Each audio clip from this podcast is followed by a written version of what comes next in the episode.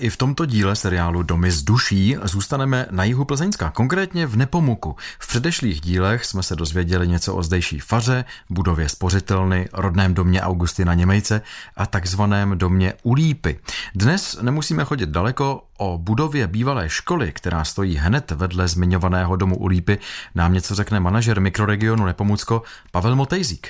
Jedná se o původní budovu školy. Ta byla vystavěna v letech 1699 až 1701 díky Václavu Vojtěchu ze Štemberka, majiteli zdejšího panství. Původní škola byla součástí Nepomucké fary, která je také v těsném sousedství. Zde tedy vznikl ten nový objekt na začátku 18. století a do této školy také chodil mladý Jakub Jan Ryba, když se sem odstěhoval v pěti letech z Přeštic spolu s rodiči, nicméně bez svém životopise na ní nevzpomíná v nejlepším a cituje tam, do školy mne vedl otec, již to vzhled byl jak psí kotec, on už i ten jeho otec byl učitelem zdejším nepomuckým. V minulosti bývalo zvykem, že učitelé i bydleli v samotné budově školy. Bylo tomu tak i v tomto případě, nebo bydleli jinde? Úplně nemáme zmapováno tuto životní etapu, ale má se za to, že nějaký čas možná i sám bydlel v té budově a spíše pobýval v těch budovách okolních, ale často se stěhoval, takže stěhovali se i v té době za života otce. Kdybychom měli popsat jeho vztah k Nepomuku jako takovému, byl vřelý nebo ne?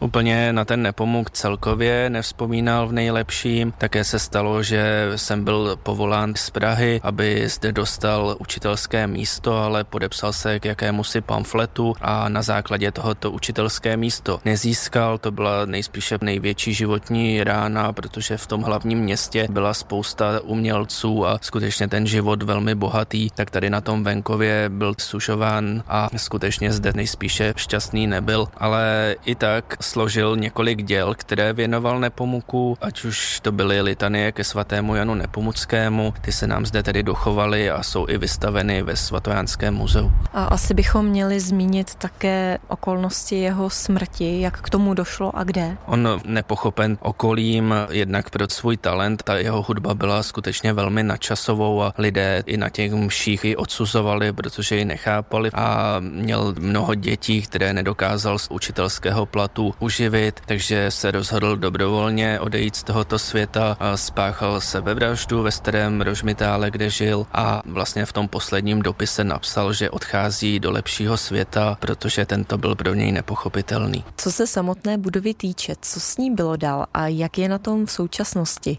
Vidím, že má krásnou novou fasádu. Škola v tomto domě byla až do roku 1785, poté už byla budova využívána jako obytný dům, byl zde například obuvník Vojtěch Pintofl, také ten dům byl několikrát zasažen požárem, takže podoba byla často měněna a v posledních několika málo letech je citlivě obnovován, neboť je také jednou z kulturních památek města. Zdejší majitel provádí obnovu a chce to nadále využívat jako obytný dům a také tam mít nějaké služby, ať už to bude místní cukrárna nebo něco podobného. Zakončuje Pavel Motejzík povídání o Nepomuckém domě s číslem popisným 179, který se nachází na Přesanickém náměstí. Kateřina Dobrovolná, Český rozhlas.